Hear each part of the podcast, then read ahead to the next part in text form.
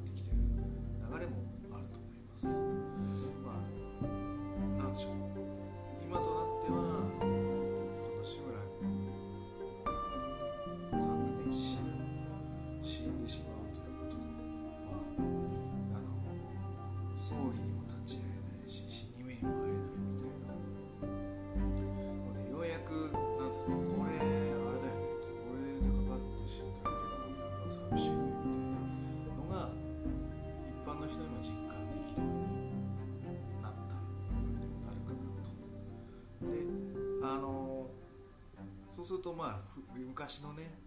あのドリフの映像とかを見ることになるわけですよ。でふと思い出したわけですよ。あの有田と「週刊プロレスと」の中であの鶴竜対決のやつをこう一気見した時に俺なんでこの時全日本プロレスファンじゃなかったんだろうと思うことがありまして。で、とやっぱり世のインターネットにはですねいろいろとこう情が詰まってるわけで。じゃあ俺はなぜ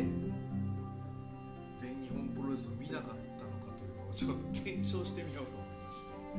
えっ、とその、えーこちかなこちだと全日本プロレス全日本プロレスと私というタイトルでですね。あのねこの予算策定が忙しい中、えー、Excel で年表を作りまして。で、えー、と1972年の10月から、えー、と各、えーテレビ局は何をやってたのかという、えーものを、えー一覧にしてみました。もちろん1972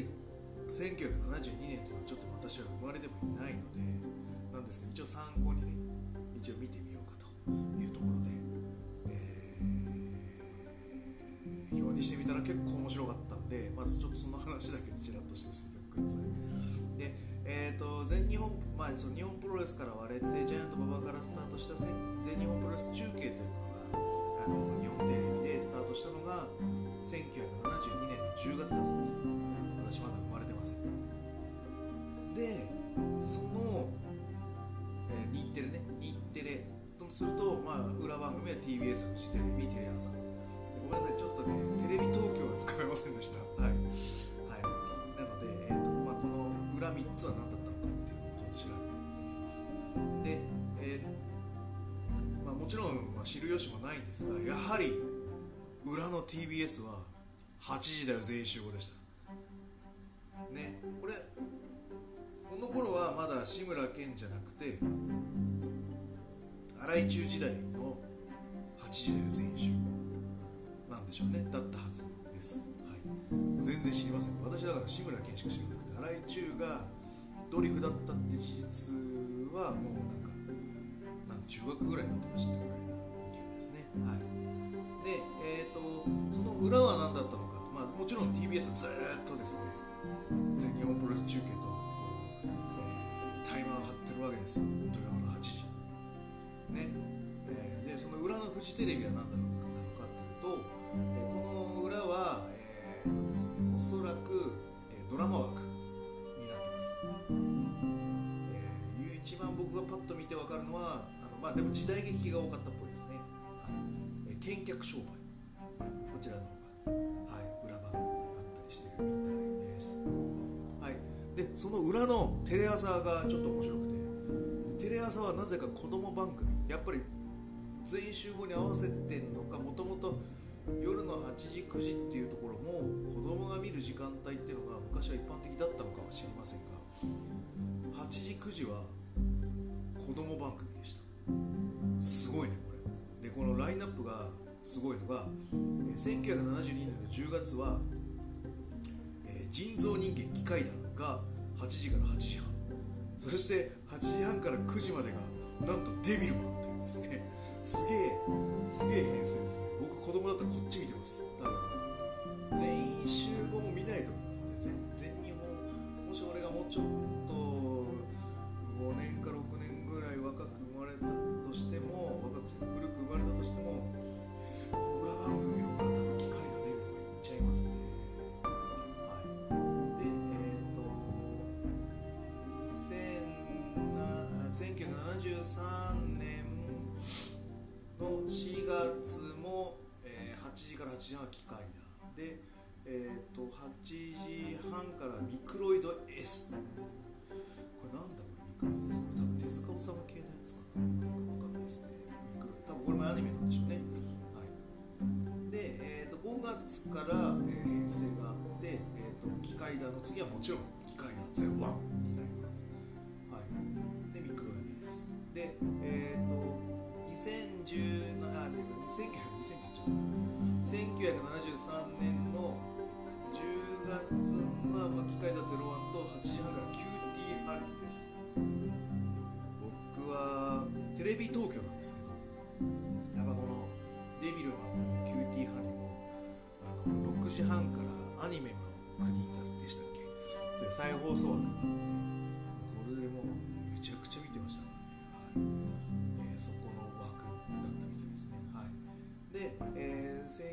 1974年に一応グレート富士生まれまして、えーと、しばらくは全日本プロレスと多分8年でもここの、えー、74年の4月から子供番組枠っていうのはなくなっちゃいましたそれっぽいですねはいでしばらく79年の4月まで、えー、ということは私が5歳になるところので、えー、8時枠ド8っていうやつで、ね、のバトルがあって全日本プロレス中継8時で全員集合は変わらず。ではっちゃんはですねここからあのキンドンがやってくるみたいです。で私4歳5歳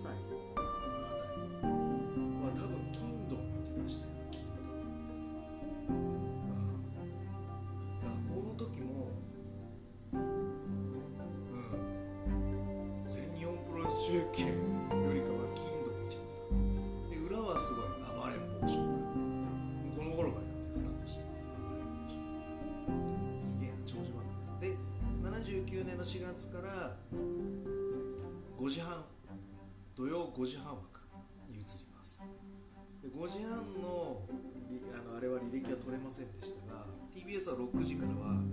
料理天国ってやつやってました。これねでもでもでもその頃もまだ僕は全日は見てないですよ。で確かねでも料理天国はちらっと見たけどなんかつまんねえみたいな記憶がありましたね。吉村麻里だよね確かにではっちゃんはなんかお笑い番組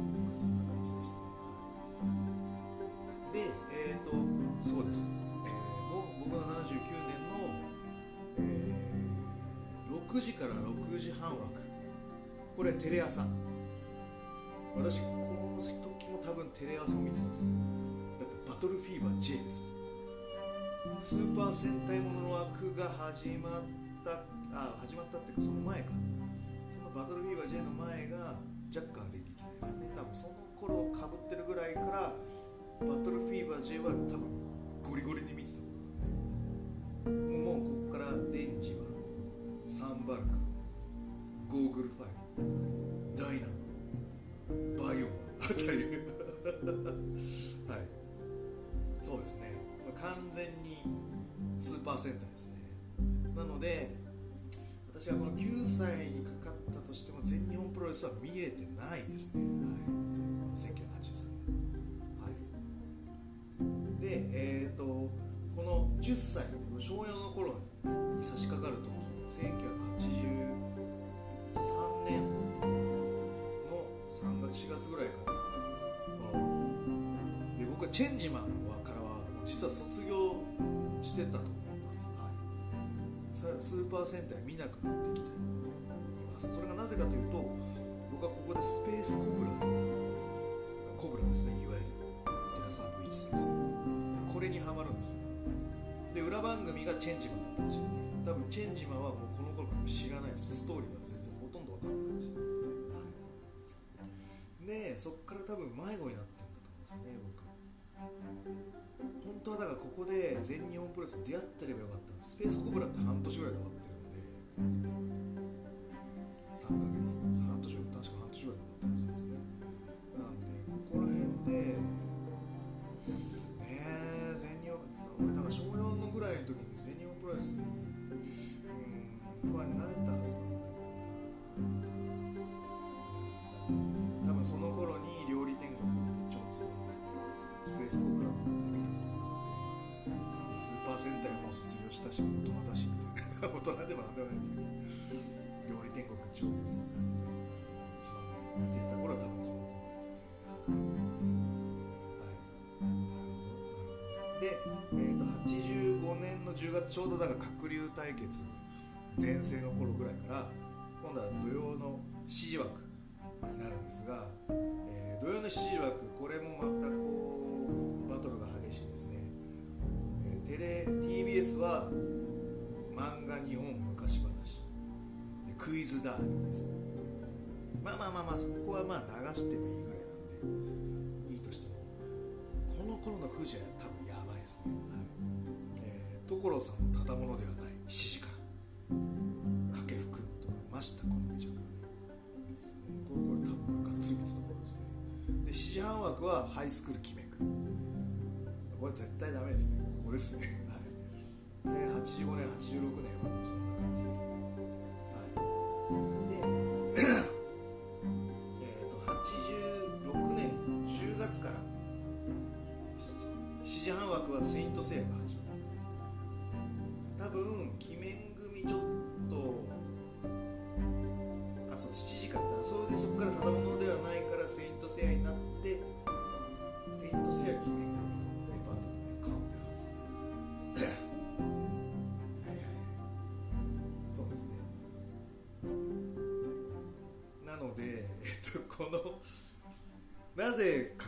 対決を見なかったかというとセイントセイヤとハイスクール記念組のせいですね、はい、判明しました、はい、この小5小6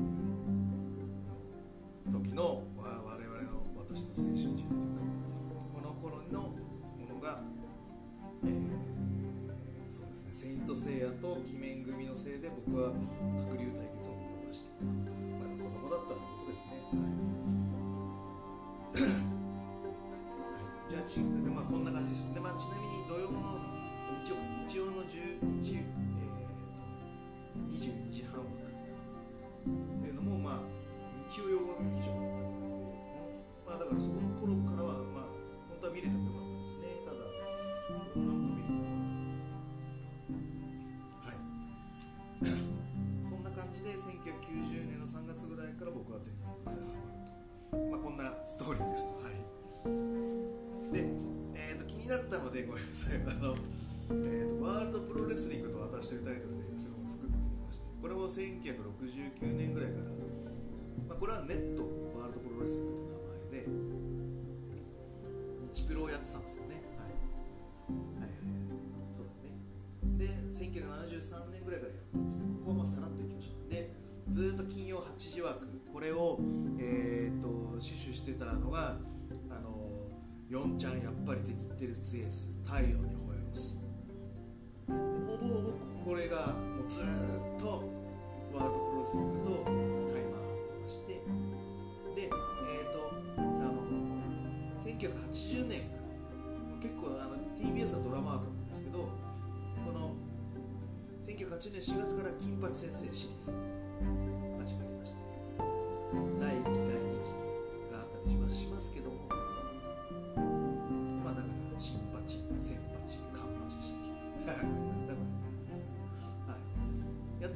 まあ多分それってまあ一部分にす。ぎず多分大きな流れでいくと太陽に終えると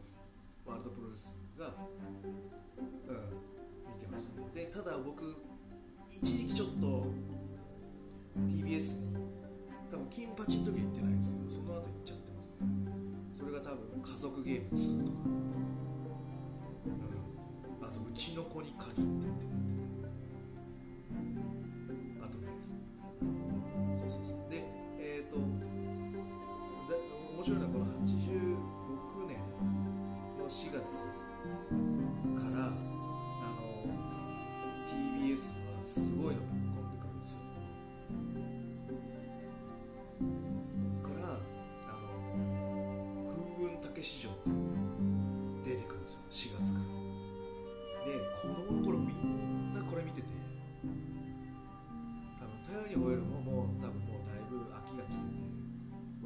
ロレスリングも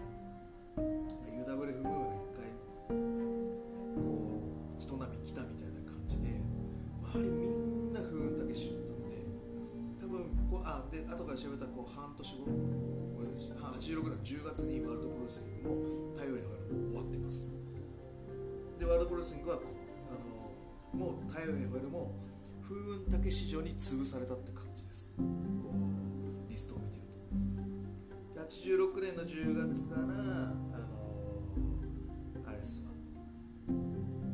えー、と月曜8時枠っていうのがいいかな。で歌のトップ10とか。まあそれはありますけどまあまあまあまあ全然戦えたと思います。で問題はやっぱ火曜日のギブアップまでのためか。87年4月。これが評判悪かったからまた月曜戻っちゃってみたいな感じになるわけですよ。でこの枠って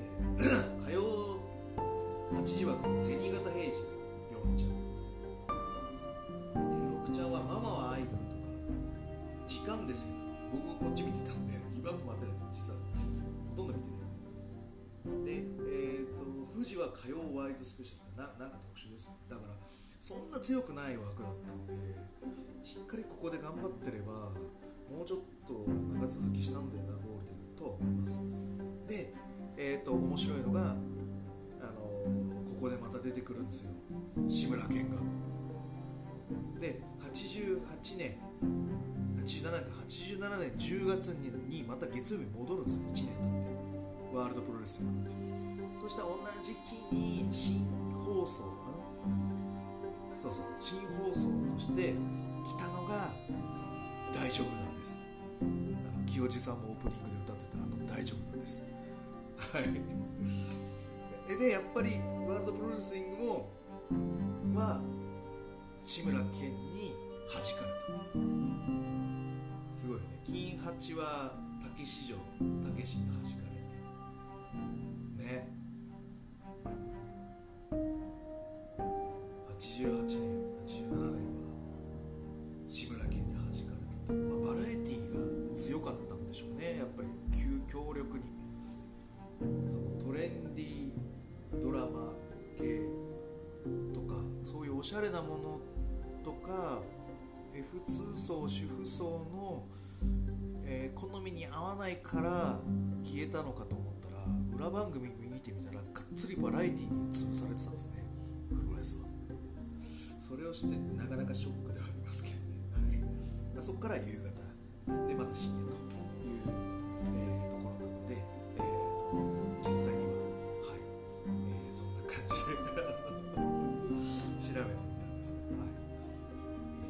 ロレスはバラエティに一時期負けたと、はい、そんなことが見えてしまいましたね。ただあの今は復活してますしまたゴールデン戻ってきてほしいなとは思いますけどね。はいそんな感じです。はい。ということでえっ、と本題に行きます。本題まで長いな。本題まで20分ぐらいかかってるんですけどね。はい。えっ、と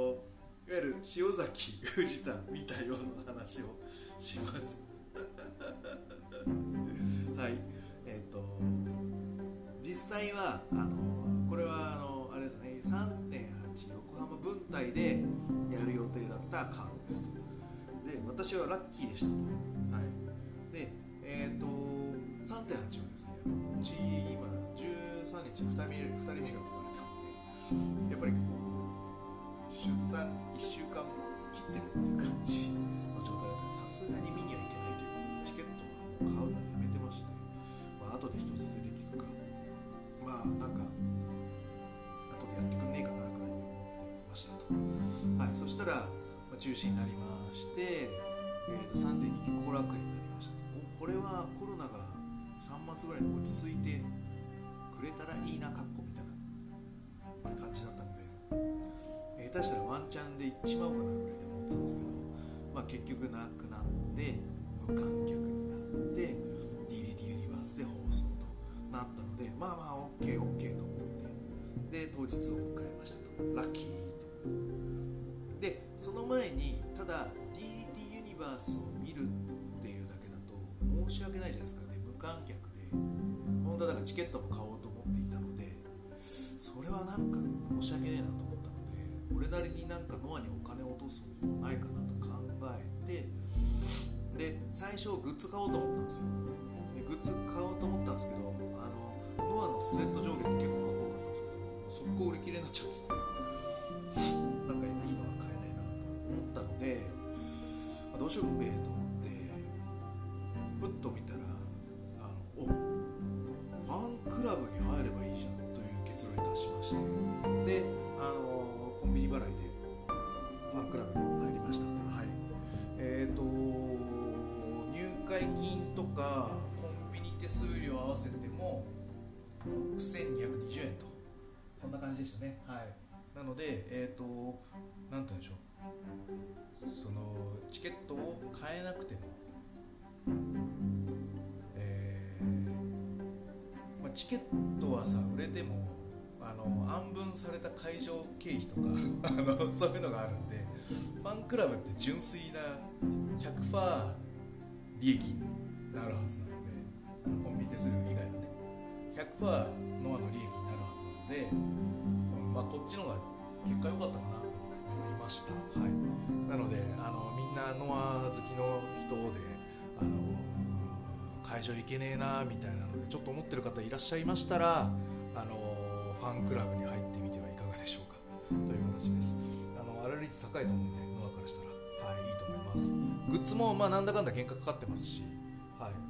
あの6000円丸々あの利益になると思えばあのいいと思います。みんな入りましょう。はい。えー、で でですね11時半からって形だったんで11時25分ぐらいからやろうと思ったらあのこれねあの DDT ユニバースは初月無料ですけどもあのこの塩崎藤田戦をやるのは無料会員登録をしてで見てくださいねという形になってたんですがあの私あのそうだったと。しまったと。この前のあの、えー、小川義成ディック統合戦を見るために初月無料で僕は DDT ユニバースに会員になってたんですね。はい。なので私課金をしないとこれ見れないという事実に気づきました。ねはい。あの速攻課金しました。はい。なので今月もまああるので今月はなんかいろいろ DDT ユニバースのやつを見ようかなと思うのでおすすめの試合とかありましたら教えてください。で実際やっぱり履歴見たけどあの小川ディック統合しか見てる履歴がないのでなんかちょっと見た見ないとなんかもったいねえなとか思っている次第ですでなんつうんだろうな。いやもちろんねノアの試合が見れるのは嬉しいんですけども DDT ユニバースに課金してるというか DDT に利益を落としてるっていうつもりではないのでうん。なんかこうねサイバーエージェントユニバースとかいう名前でノアプランがあって DDT プランがあって両方プランがこう割引であってみたいな、あの、そんな感じだったらまあノアのやつに入るんでしょうね。本来であれば。なんだけど、まあ、一応 DDT ユニバースも課金をしていますというところで。でどうせ見んならいろいろ見たいなと思って源太郎で検索したんですけど源太郎はやっぱりあで DDT ユニバースが載ってるのは2010年後半から11年ぐらいのやつなのかな。あの2000年代の後半のやつっていうのはあんまり載ってないのかな。そんな感じでしたね。はい。なので源太郎としてはあの DDT 系からこう距離を置き始めたところがちょうど2010年の後半から2011年ぐらいからになってるはずなのであのまず DDT の試合がほとんどないっていう話。でそこから逆にフォーカスしてるのはディック統合になってるのでディック統合のヘルプみたいな感じで出てる。でそれもディック統合のやつが終わったらもう DDT には出なくなって今度はガンプロに出てみたいな感じになっててあんまりそうなんですよね。源太郎戦で面白い試合がなかったです。石川修司戦があったんでそれ見たいなと思ってます、他なんかいいのがあったら教えてください。はい。えー、じゃあ工業行ってみます、はい、でえーと、急いで課金しましてでバッと見て。で第1試合はジュニアタック、えー、こと小太郎小峠組対傭兵隼人です、はい、傭兵はこういつもの通りこう客を煽るふりを無観客ながらするんですけど一応あれと、まあ、ななんて無観客なのに観客がいるように煽るけどなんか反応がいまいちだよねみたいなリアクションも込みでやって。でえっ、ー、と無観客ということも意識してるしその向こう側にいる画面の向こうの観客も意識しているということで、あのー、なんだろうす滑っ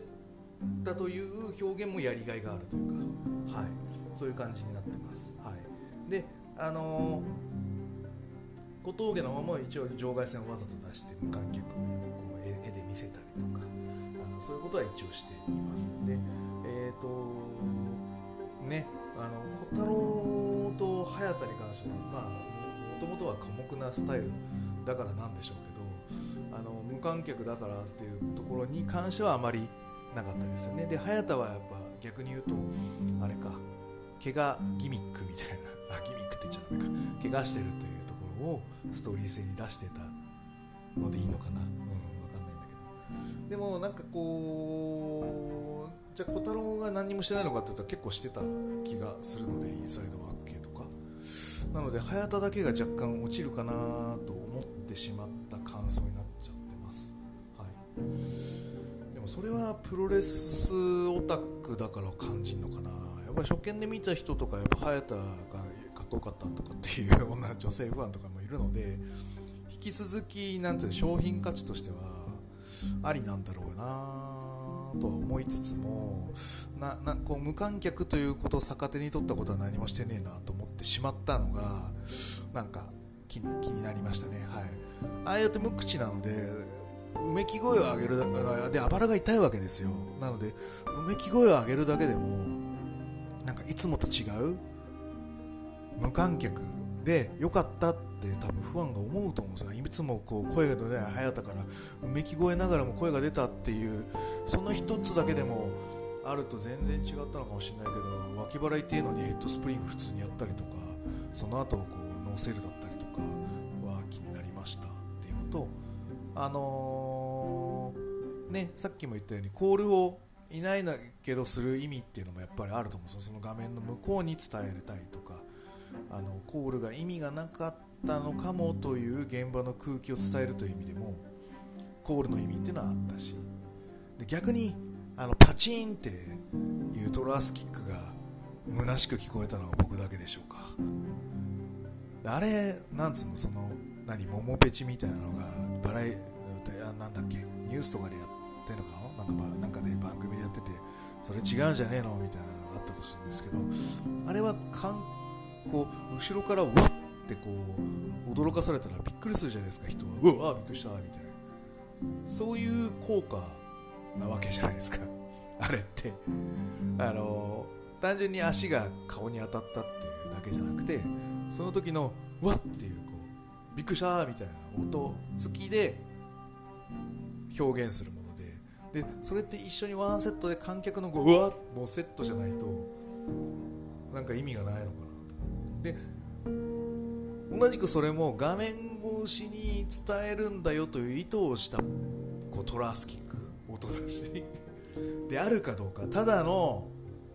トラースキックのいつもの流れをしたのか画面の向こうに届けのトラースキックなのかってどっちどっちって言い方変だな。そういうのを意識してんのっていうのはちょっと逆に気になりましたね。僕あのパチンに関しては客のうわっていうリアクションも込みじゃないとちょっと意味がない。コールは意味があってもパッチには意味がないかな。なんて気がしたんであの無観客試合というところでも新たな発見があったと思います。はいえーと、えー、結果は早田が勝ってベルトが移動してえーとまあこんな世の中だけど頑張ろうぜみたいな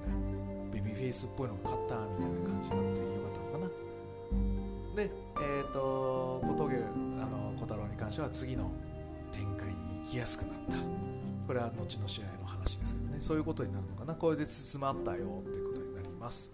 はい、えー、第2試合がナショナル王座戦で杉浦稔です。でえっ、ー、とあの煽り V の中でこう稔があの予定調和っぽいじゃねえかよこの野郎みたいな感じでやってたんで、まあ、何してくれるのかなと思ったら、まあ、それは関節技という体格差を無視したフィニッシャーがあるというところに関する、えー、気渡させ方を、まあ、初手からやってた。そんな感じでしょうかね、はい。えー、なのでちょっと僕の中では逆にそうなんです。今度はこうバズソーとかはパチンとかは入れない感じのちゃんと入れるタイプのミドルなんですけどまあ若干柔らかいってこと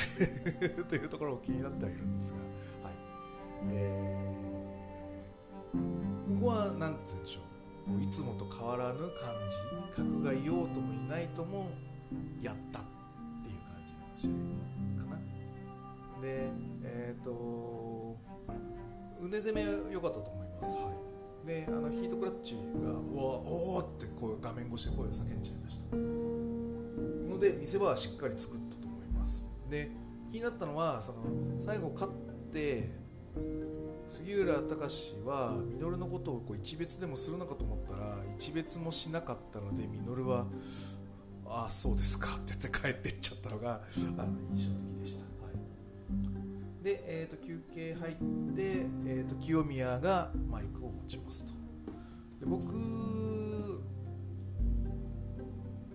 いんのかなと最初思ったんですよ。マイクいるの？とかって思ったんですがでも20代の若い子は自分の言葉を探しながら同世代かつ、まあ、その向こうにいる上の世代下の世代に向けて何かを語りかけるっていうのは非常にいいことだなと思いましたで、えーと、やっぱり一時期はね団体を引っ張ってったっていう存在。でも今でもまあトップにいる位置づけの枠にいる人ですか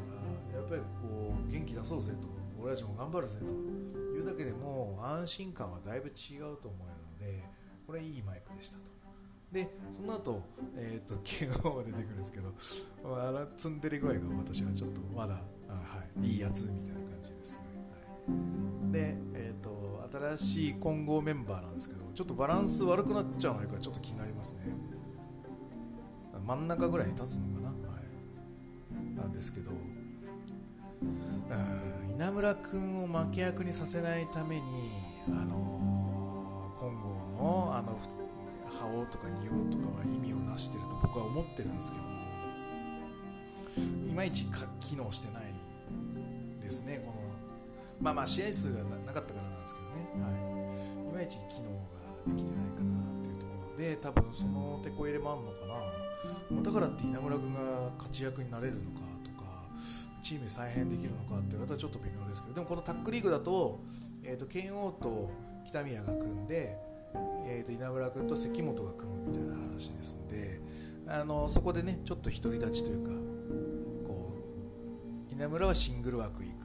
でロックタックとかだと負け役がその人になる。もしくはハモニオンのジュニアの若い手になるっていう回し方をしてってもらえるとありがたいなと思いました。で、えーと、休憩明け次る第3試合、えーと、小川原田です。えっ、ー、とあの全くもってベストマッチです。ベストバウトか。ベストバウトです、えー、かつ、えーとまあ、3月全然見てないんですけど3月のベストバウトがこれですと。僕の中では2月のベストバウトはあの太一岡田和親です。で、えーと、3月はこのです。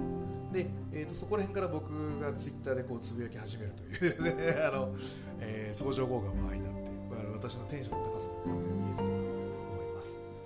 で、えーと、無観客なんでいつもこう何言ってるか分かんない小川のなんかこうなんていうの文句というか不満垂れ流す系のやつあれ全部聞こえてましたね。ああ俺持ってこないから俺持ってこなかったよ。だっておいかけるってかけねえんだろっつってなんか俺のこと俺だかけんだみたいなの全部聞こえてましたのですげえ面白かったです。はい。でもこれだけでも無観客でやるこう意義があったということで素晴らしいなと。でえっ、ー、とだからといってじゃあ小川が全て持ってったかっていうと僕はそうではないと思います、えーと、原田しっかり試合の構成を組んでましたし、えーとあのー、その IPW のね、えーと、UK ベルトのジュニアヘビー級を持っているという人間が、えー、行う、えー、しっかりとした UK テストの動きもしっかり出してたのでなんていうの負けたとしてもあ、塩がやっちゃったね。まあ、みんなしてると思う負けたとしても全然落ちない。うん。あのー、核の出し方をしてると思います。でしっかりアイデアマンでしたね。そう。はい。出してました、UK テスト。はい。のもそうだし、で、であの、ところどころ、あの、腕攻めの レパートリーがどんどん小川義成の中で出てくるんですけど、これ絶対言っときたいのが、あの間で腕攻めの展開次の展開いけるやつって世界中どこ探してもいないですよ。あの詰め詰めの間で腕攻めができる人は世界でただ一人です。小川義成ただ一人です。もうこれはね断言しています。他の人は若干間を作っちゃうんですよ。はい。間違いなく。だってそう貯めた方がこう上下を見せやすいんですよ。決めてドンとか。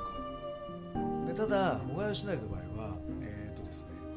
まず動かして止め動かして止めてから上下を出すっていう感じ。普通の人は一回上下を、えー、見せてから決めるとか。かすとかっていうのをするんですけど小川義成の場合はまず動かしてから止めて上下を決める。だから、えーと、最初も小川が勝ってるし次も小川が勝ってるっていうシチュエーションになっちゃうんですよ。でワンターン切ってから切り返すみたいなのが発生するので小川が攻めてるなって感じるターンが普通の人より2倍多いはずです。でこれができるでこれをするには詰め詰めでやんなきゃいけないんですけど大体の腕攻めとかそういうのをレスラーが詰め詰めでやると焦っちゃってるって思われちゃう、うん、バタバタしないでもっとゆっくりやろうよっていうアドバイスが絶対来るはずです。だから誰もあの場でやろうとは思わないんです。ただ小川義成ができちゃうんです。だからすごい。本当あれはすごいと思います、はい、で、えーと、それ何っていうとえっ、ー、とですね。アティチュード時代、えー、WWE が1998年ぐらいから、えーまあ、ロックが抜けるぐらいまでか、まあ、オースチンと共に歩んできたあのリズム。アティチュード路線。あの時代の WWF のみんなはえっ、ー、と何こんなの決めな何にも考えてやってねえんじゃねえかって思うぐらい、えー、次のロープワークへのこう間っていうのがほとんどゼロタイミングで起こってました。これ本当すごいなと思ってて。でえっ、ー、とあの間でこうクオリティをこう失わずにできるっていうことが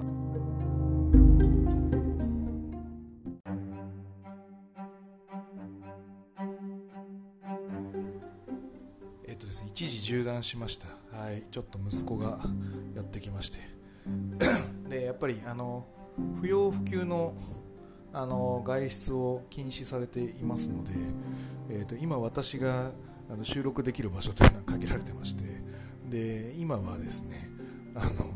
風呂場に退散して、風呂場で撮ってたんですけど、えーと、バレて、襲撃されました。でこれがですねあの今後この後の話にもちょっとつながってくるので、まあ、ちょっと振りとして残しておきますが。でさっき言ったようにそのアティチュードのリズムっていうのがやっぱすごいんですね。そのロックも。ストーンコールドも。でアンダーテイカーも、まあ、ジェリコでさえすごいんです。でそれを何て言うんだろう。えっ、ー、とねロープワークとかああいう速い展開で詰め詰めをできるレスラーってのはやっぱいるんですよ、まあ、いわゆる長州力のハイスパットプロレスとかああいうのも、まあ、あのアティテュードとしては参考にしてる部分って俺あると思うんですよ。ただあんなになんかクオリティの高いあのロープワーク申し訳ないけどあの長州のハイスパートプロレスって言われているものはそんなに身がないです。ただ最後ラリアットぶちかませば終わりとかそういうのばっかりですけどあのーえー、DDT で終わる流れもあればスパインバス。でもやっぱこのラリアットの側にスパインバスで終わるっていうのが結構アティチュードのロープワークだと多いんですけど、はい。えーと、それに書き換えてるといえば書き換えてるんですけど、えーと、アティチュードがやっぱりレベルが高いはずです。高いと思ってます僕、ででですよ、えーと、そういうロープワークとかで早く詰め詰めはできるんですけどあの腕攻めのレパートリーで詰め詰めできるリズムを出す人って誰もいないです。小川義成だけです。これは本当にすごいと。で私ツイッターで家で思わず拍手しちゃったよって。小川すごいよっていうのがこの腕攻めの間でアティテュードを表現したっていうのがものすごくすごいと思いました。はい。あの脱帽ですね。はい。で仕上げはあの、えー、ナイジェル・マッキネスのロンドンダンジョンですよロンドンダンジョンですよ。まあ、いわゆる、その、ね、原田が IPW のベルトを持ってて UK を出してますと。で、えっ、ー、と、それに、なんていうんですなんそれを取りに行くという意思表示俺は口で言ってるだけじゃないんだよっていうのを俺はこのロンドンダンジョンで表現してると思いますちゃんとイギリスのねナイジェル・マキネス技ですし、えーと、今で言うと,、えーと NXTUK のザック・ギブソンが同型の技を使っていますというところでロンドンダンジョン出して UK をしっかり出したというところであのかけられてないけど二冠戦だよという、えー、絵作りこれ出してます。小川義成は全てにおいて最高です、はい、で、えー、と結果もあのバックドロップの連発をしのいだ原田えー、が起死回生を出してきます。でジャーマンを出すんですがそれもなんとかクリアした小川。で身体の攻防になった時に、えー、早い展開からフットスタンプに行くんですけどそこを、えー、ずれたのかもしくはわざとずらしてすすかしてのロールアップ。で3カウントというですね非常にプロレスマニアとしては美味しいでこれ僕前々からパクってやろうと思ってるのがありまして。あの、まあ、昔のストロングスタイルって結構そうやって最後はこうバックの取り合いからこうスモールパッケージとかで終わるとかっていうのも多かったの。事実ですと。でえっ、ー、とアメリカンプロレスにおいてもやっぱりロールアップとかで終わるのは WWE でやっぱりあるも多いのは事実です。でビッグマッチでもそういう形で終わるケースっていうのはやっぱりあって。僕一度ねどっかでパクってやろうと思ってるのがあのリック・フレア対スティングのちょっとフィニッシャーがありましてまあちょっと細かくは教えませんけどあの僕のキャリアの中でどっかでパクると思います、はい。えー、出そうと思ってる相手も決めてます、はい。えーまあ、出るかどうかは人生の中で分かりませんが、はい。えー、そういうこともありますで、えーとまあ、そういうのがね串セブを出せてるというところは本当に羨ましい限りでありますし、えーと、本当にスタンディングオベーション小林に最高というしかございません。素晴らしい。はい。でそんな中もうねいい試合はねお腹いっぱいなんですよ。だからこの試合はもういいよと。したでもいいよ。好きにしてくれよと思わせ思ったのは正直なとこです。で、えーとですね、この前段にですねそうさっきのですね邪魔してきた息子がですねしっかり入ってきたんですね。でタイトルマッチの、えーと、調印式でちょうどこう側がもうポチポチ文句言ってたところあたりなんですけどでそのタイミングの時にあの息子がこの何何してるのとかって言ってるんでプロレス見てるんだよっていうので、えーと、ちょっと興味がありそうだったので、まあ、ちょこちょこは見せてるんですけどまだがっつり見せたことはなかったのであのチョコパンをちょっと食べさせながらあの小川原田戦の前半ちょこっとだけ見せてたんですけど何餌付けしてんのよってって嫁に怒られまして 連れてかれました、はい。でそんな中で、えー、行われます、えー、塩崎 VS 藤田 GH ヘビー級選手権試合です。はい、で、えーと、僕これ前も出してるんですけど一応予備知識としてはあの去年の、えー、7月、えー、唐津川崎で、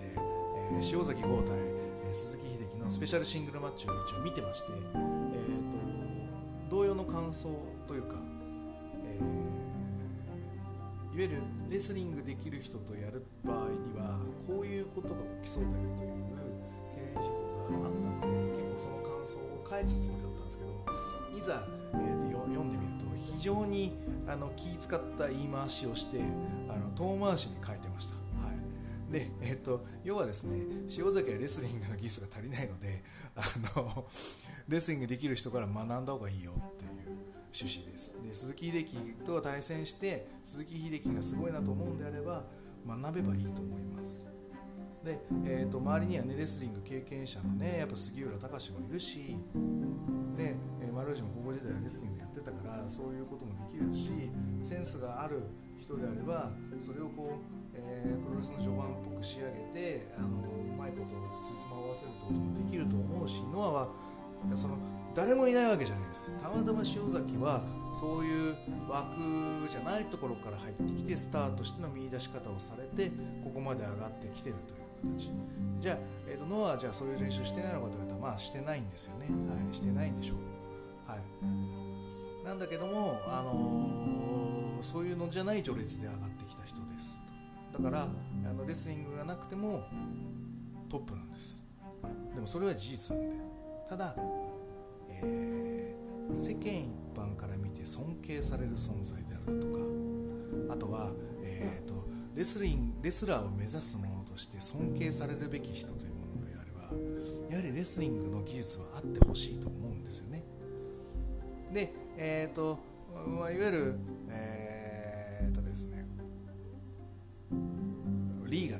ーガルウィリアム・リーガルだったりあと、まあ、そのキャッチのまあ、ロビンソンもそうですよ。キャッチの、えー、多くの、えー、先人のヘビー級と呼ばれているキャッチの使い手と呼ばれている人たち。デーブ・フィンレイもまあジュニアあれミドルからヘビーだと思うんですけどデーブ・フィンレイもそうです。彼らがやってるあのレスリングっていうのはあのとりあえず、あのー、ちまちま腕を取ったりしてそういうのを見せてるわけじゃないんですよ。しっかり殴ってかまして動けなくなったところにあの腕を切ったりとか足を取ったりとかしてるんですよ。なのでオフェンスがやっぱ打撃であって、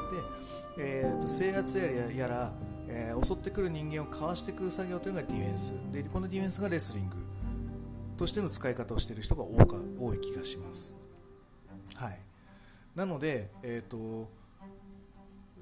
塩崎に関してはディフェンスの部分をしっかり覚えてもらえればまあいいと思いますしでやっぱりそういう打撃チョップラリアットできたらもう十分すぎる攻撃力を持ってるわけですよこのアイアムノアは。なのでやっぱりディフェンスも尊敬されてやっぱり本当になんつうの業界のトップになっていけるんじゃないかなと思ってます。はい。で、えーと、鈴木秀樹はこう手心を加えてもらったことはないとは思うんですがそのえっ、ー、とその場その場の表現としてあの一番いいものを出していくこの人も空気読めないと言いつつもしっかりとこう客に響かせるってことができる人なのであのそういう着地はできてたと思いますよ。はい、で、えーと、そういう着地ができない人でもっとすごい人がいるじゃないですか。それが藤田和之です、はい、で僕も半年前まではあのこの試合見た後の感想でねあるまあなんか何もプロレスできない人がただただやりたいことだけやって相手をこうグッドにしないであのやっていくっていうのはあの本当プロレスとしてあの失格プロレスラーとして失格だみたいなツイートをよく、まあ、ちょいちょいやっぱ見かけましたこの試合終わった後。なのでせっかく翌日とか当日取れなかったんでいろいろ感想を見てやろうと思っていろいろ見てたんですけどやっぱそういう意見もあったんですよ。で半年前はやっぱ僕もほぼほぼ同じ意見ですね。彼がこうノアに上がってくるまで。まあ1年前ぐらいか、うん、でえっ、ー、とやっぱりこう彼はその新日の前座で、えーと、まあなんて言うんでしょう。ちょっとこうねあの注目されてたと思うんですけどこうトップどころみたいな大スター的扱いというわけではな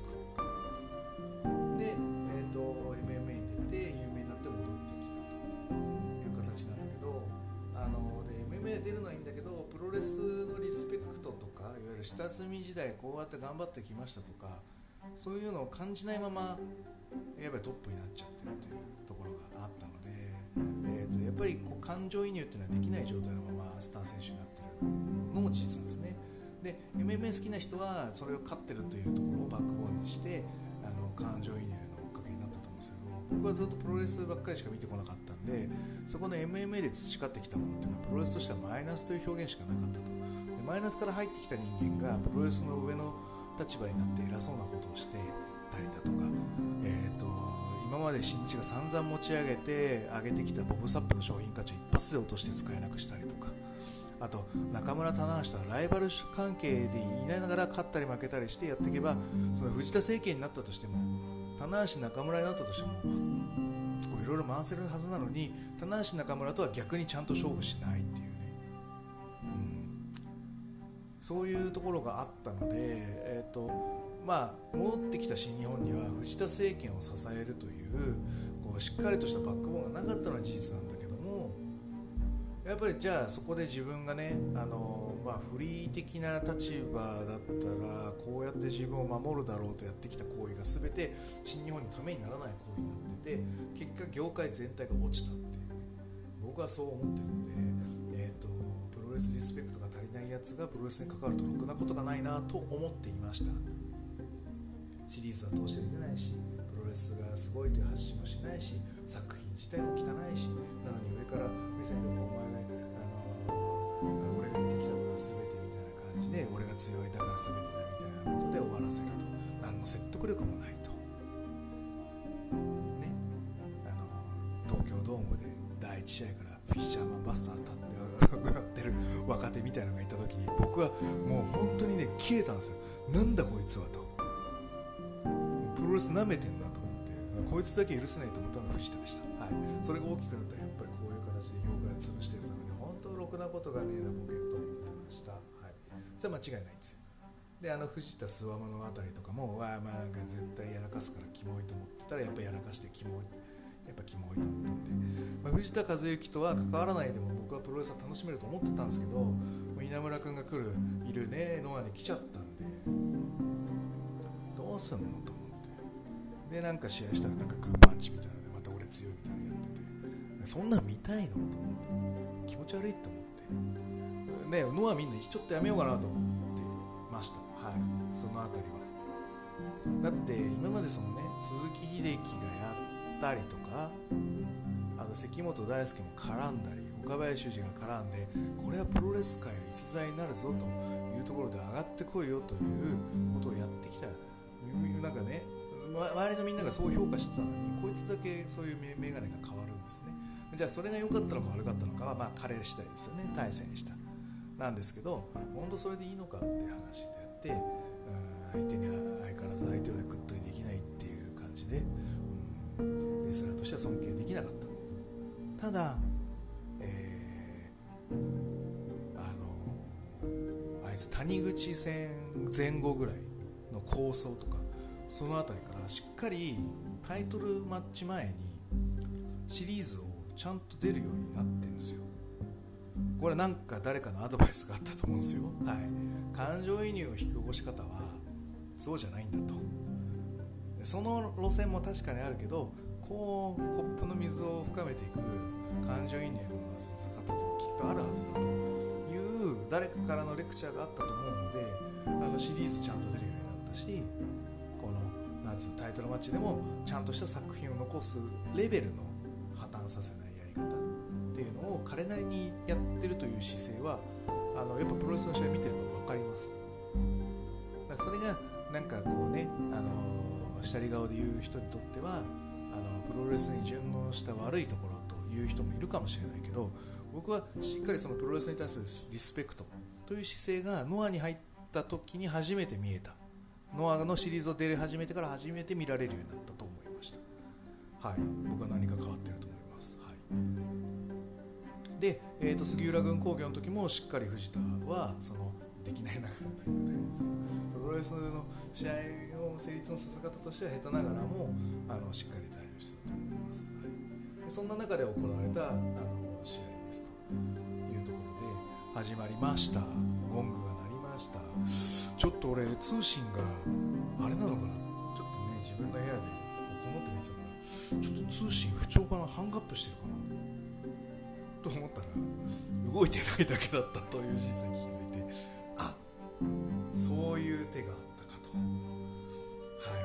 してびっくりしたと同時にえっ、といろいろ妄想が発生するわけですね。はい。でえーとま、いわゆるこの静寂ま無観客ということは観客の声援が飛ばないんですよ。なのでリングに対してゴングが鳴っても動かないという状況はこの無観客試合を如実に表しているということになります。で静寂を静寂として伝えるためにはやはり数分間のやっぱりこう静というものが必要であると。分かる。それは分かる。だか無観客試合をのメインイベントタイトルマッチそして世紀の一戦というのを表現するために、えー、無音で対峙するありだと思いました。ただあんだけやるとは思わなかったんですよ。あまりにも動かないからなんか1分か2分かなと思ったら。なんか3分4分経っても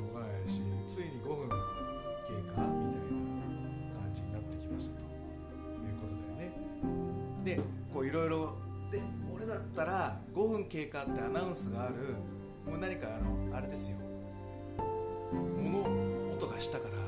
一斉に飛びかかるみたいな。みんなあのえっ、ー、といわゆる巌流島ですよね。あのななんていうんですか決闘みたいなところであのお互いが集中力をこう、えー、研ぎ澄ませてさ、えー、一撃にかけてるところであの誰かがこう足をこう小枝を踏むパキッという音に反応して自ら反応して、あのお互いが反応して動いてしまうみたいな。そういうこうなんつうの決闘の等しいみたいな想像を演出するんだったら、まあ、5分経過と声が来た瞬間にこう2人がドワーッと走り込んでロックアップしてかっこいいなと思ったんですよそれはせずおっと。これは緊急事態なのか。非常事態なのか。そういう妄想にも入ってきましたね。はい。で、えっ、ー、とごめんなさいね、プロレスファンの人には全く知らない話なんですけど、まあ、いわゆる、えーと、関東学生プロレス連盟 UWF とか、あとは健康プロレス私が所属しているアマチュアプロレス団体というものに関して言うと、採血が、まあ、決まってるとか決まってないとかね、あのプロの人置いといて、まあ、ね、趣味でやってる人たち決めた方が怪我をしなくていいわけですよ。はい。なんだけどこと健康プロレスとか昔の UW に関してはケツが決まってないっていう試合もやっぱ実はあって。うん、うん、やっぱりねそういうのがヒリヒリするんですよ。であのまあちょっと話を変わって飲み会とかでこれ本当か嘘か都市伝説かみたいな話の中で学生時代に聞いたことがあるのはあの武藤がシュミット式バックブリーカーをして相手をまたぐでトップロープに登るときはかわされるもしくは剣山相手をこう避けてこうトップロープに登った時は成功するっていうのが本当みたいな話が飲み会の中にあったんですけど本当かどうか検証したことないんで分かんないんですけど、なんかそういうのがあったり。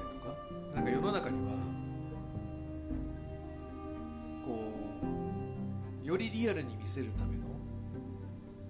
演出っていうのは存在するような気がします。え、ー、と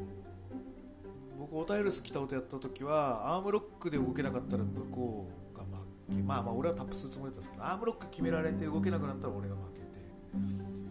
シャープシューターで動けなくなったらもう決めるまでもう相手がギブアップするまでとことんやってやろうみたいな。そういう試合も、まあいろいろな試合がありますよね。あののトップロープに飛び乗るときに橋を水外さなければ勝ち取るわけとか あのだか健康プロレスはもう今では結構やめようっていう話になってますけどね、まあ、夢があったんですよ。はい。まあまあそれは置いといたとして。でそんなのがもしプロのリングでもし存在してたとしたら。だってあの力道山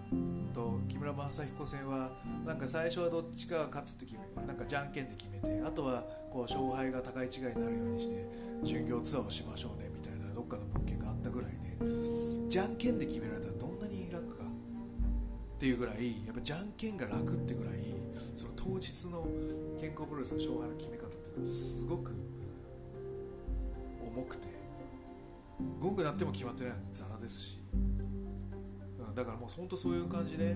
足はめ踏み外した負けとか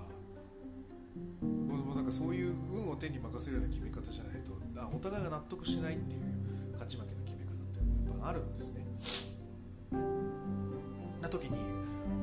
でプロの世界はもう絶滅したと思ってましたそういう勝敗の決め方ただもしこれがねお互い勝ちを譲らないシチュエーションがあるとするじゃあどういう方法で決めよう先に動いた方が負けというふうにしよう。なんてことになったらこれは動けないよなと思ったらが然緊張感っていうのがブワッと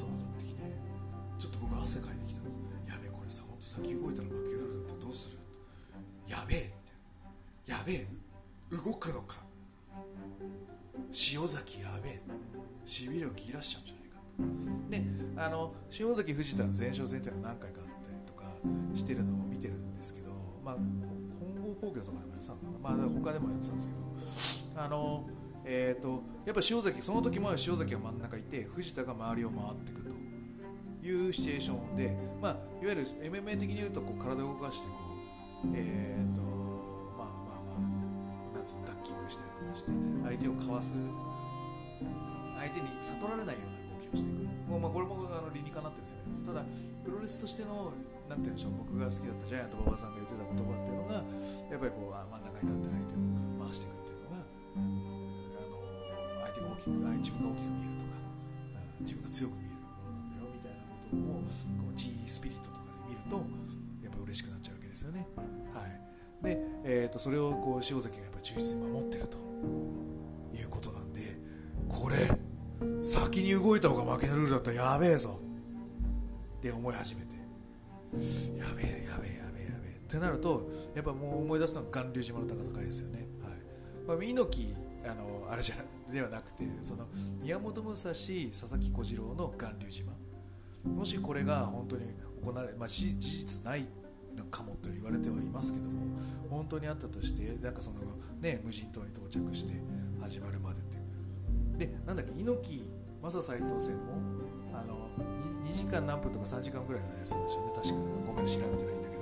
あれもなんか50分ぐらいまではなんかこうお互いにこう無人島に着いた時からゴングが鳴ってで出会うまでいろいろあったんでしょ？なんかこう火焚いたりとか。なんかやったりとか。してたからこう睨み合ってそうずっと動かないで対峙してるってわけじゃない感じで進んでたらしいですよ。あのでも一般的なイメージであの武蔵小次郎戦が行われる巌流島ってやったらさっき言ったようにこう対峙したまま動かずにこうお互いの隙を伺うみたいなのでただ向こうお互いも実力者なんで動けないというシチュエーションを想像しますとでこれがこうどんだけ長い時間続いてんだってなってやっぱり巌流島というのは令和で武蔵小次郎戦ではなく塩崎藤田戦なんだ。流今巌流島といえば塩崎藤田なんだ。って思わせるぐらい対峙した状態が続きます。でえー、っとですね。で、えー、っと向こうにハゲてたはずの息子がですねあのー、おっぱいおっぱいうるさい感じで 叫んでおりまして。それが静寂とのコントラストになってます。で20分ぐらい経ってようやくこう藤田が動くんですよね。ただでもあの青コーナーから違うコーナーに行っただけでもその時にちょっと本気であ先に動いたら負けルールだったらこれ塩関勝ったんじゃない？って思ったんだけどでもそこでもまだ動か動かないんですよ。でえそこでまたなんと僕はまた違う妄想してしまいまし今度は先に肌に触れた方が負けルールだったら逆に行っちゃうとどうしたらいいやべえぞわかんねえぞってなってまたちょっと僕ドキドキしましてでドキドキしたついでにハイボールを冷蔵庫から 取り出して、えー、あのー、えー、見てたんです途中からまあ動かなかったんで。でそのハイボールがついにあ1本開いた状態ですと。でえっ、とさらにこう落ち着きがなくなった息子があのおっぱいの歌を歌い始めてでそのタイミングで30分経過。したら31分でちょうどファッと動いたんでおおってなりましたと。ね。で、えーと、案の定やっぱり藤田が上になってマウントを取るというシチュエーションになってしまいました。はい。でやっぱり僕はそれでいいんだといいんだできなくて今から学んでいけばいいんだと。吸収しろ吸収しろ塩崎っていう声出して言っちゃったら嫁からうるさいって言われてました。でもねそれぐらいこうちょっとねこう乗っちゃう、うん、こう身を乗り出してしまう感じ。塩崎と藤田の実力者なんですよ。でたとえね鈴木秀樹戦があった9ヶ月前からあの気づきがあってレスリング始めたとしても9ヶ月の付き合いまであのレベルに勝てるわけがないのは当然なんですよ。だから、えーと、もっと言うならば塩崎が入団してレスリングをプロレスの中で培ったとしても藤田和之に勝てるわけがないんですよ。それは当然なんですよ。しょうがない。まあ当然と言い方変か。しょうがないことなんですよ。だから何をすべきかというと破綻する。ちゃんとディフェンスをする。なので、えーと、いわゆる決めないまでのもがあのどうなんだおいおいってやってながらもちゃんとしたディフェンスの正解をやるとよしみたいな感じの顔に藤田がなってたと思います。おし塩崎分かってんじゃねえか。じゃあ次はこれだ。でラッパを吹かせましたと。でラッパを吹かす時の対処の仕方とか。いわゆる人はいつ戦いじゃないこうプロレスというのは、えー、台本があったとしても台本じゃないことを仕掛けてくるというのも世の中にはありえるんですよって育ってきた藤田和之と。まあ世の中には台本しかないんだよという形で育ってきた塩崎号の、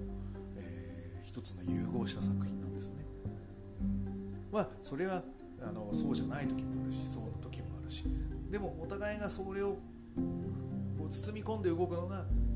チャンピオンとチャレンジャーの関係でね。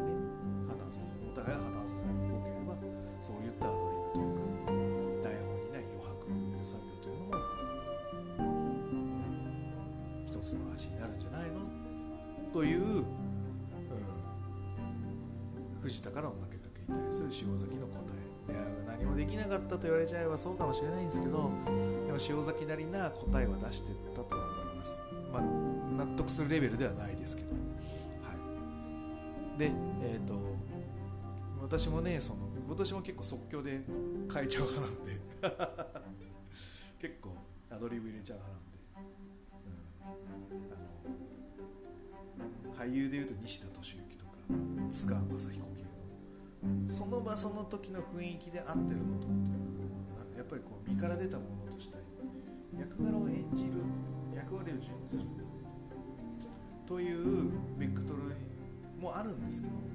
やっぱり自分の中から何か出したいという意識もあるんでしょうねだからそれがエゴなのかって言われるとそうなのかもしれないけどやっぱりその当日にあったアドリブっていうのをアレンジしてしまうのは分かるしある程度そういう流れがあったとしてもなんかこううまい作品になっていくという方が僕は好きかな。はい。そんな感じです。はい。でまあ試合が動いてからまあまあ普通の試合ですよ。はい。まあ場外戦あった時ちょっと俺は WCW のケリン・サリバンクリス・ベノアみたいな感じがしてあれいいかなと。あれもあれは本当に仲悪い人たちの戦いだったんであの自分のね妻を横取りしたベノアがねあのあれだったって本当に仲悪かったあのすごいおすすめな試合なんですけど、はい。あのまあ、そういうのがあってバタバタして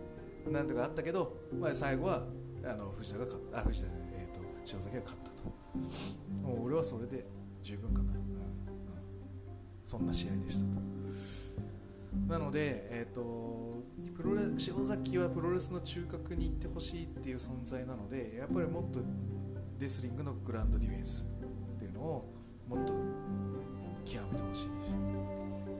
うん、でやっぱり鈴木秀樹様ってね俺が帰った時にもう一丁やってほしいってなったらもうちょっと塩崎が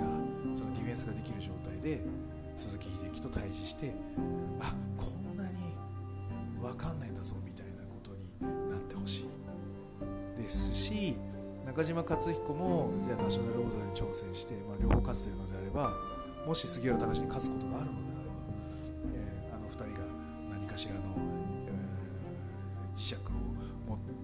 2つで回していくのかそれが1つになっていくのか。まあでもベルトは2つあった方がいいと思うんでお互いが高み高め合って、まあ、両方ベルトを落としてからなのかどっちかがベルトを落としたタイミングでどっちかが挑戦すると。大きも2つで大きくした渦をもっと大きな渦にしていく作業っていうのが今年見られたら面白いかななんて思ってます、はい、まだ鈴木秀樹にやるにはちょっと早いかなと思ったのでちょっとレスリングができるもうちょっとこう下なのかあのやっぱ中島和彦がもっとこうフォローしていくのかまあ、分かんないですけど塩崎号のレベルアップ一層のレベルアップに期待します。でもあれ生で見たからやっぱり31分破綻せず見れたと思うんであれを翌日以降とかあの、あのツイッターで見た後で31分まともに見ようと思っても見れないよね。なので一生に一度のいいものを見たと思ってます。はい。その時に感じたのはやっぱり巌流島というのは書き換わったですよ令和でこれは間違いないと思います。はい。じゃあそんな中で、え、ー、と、私の思ってた、ずいぶん長くなっちゃったんですよね。はい。えっ、ー、と、塩崎藤田戦を見たよ。これにて終了したいと思います。はい。では、全国3000万人のプロレスファンの皆様、ごきげんよう。さようなら。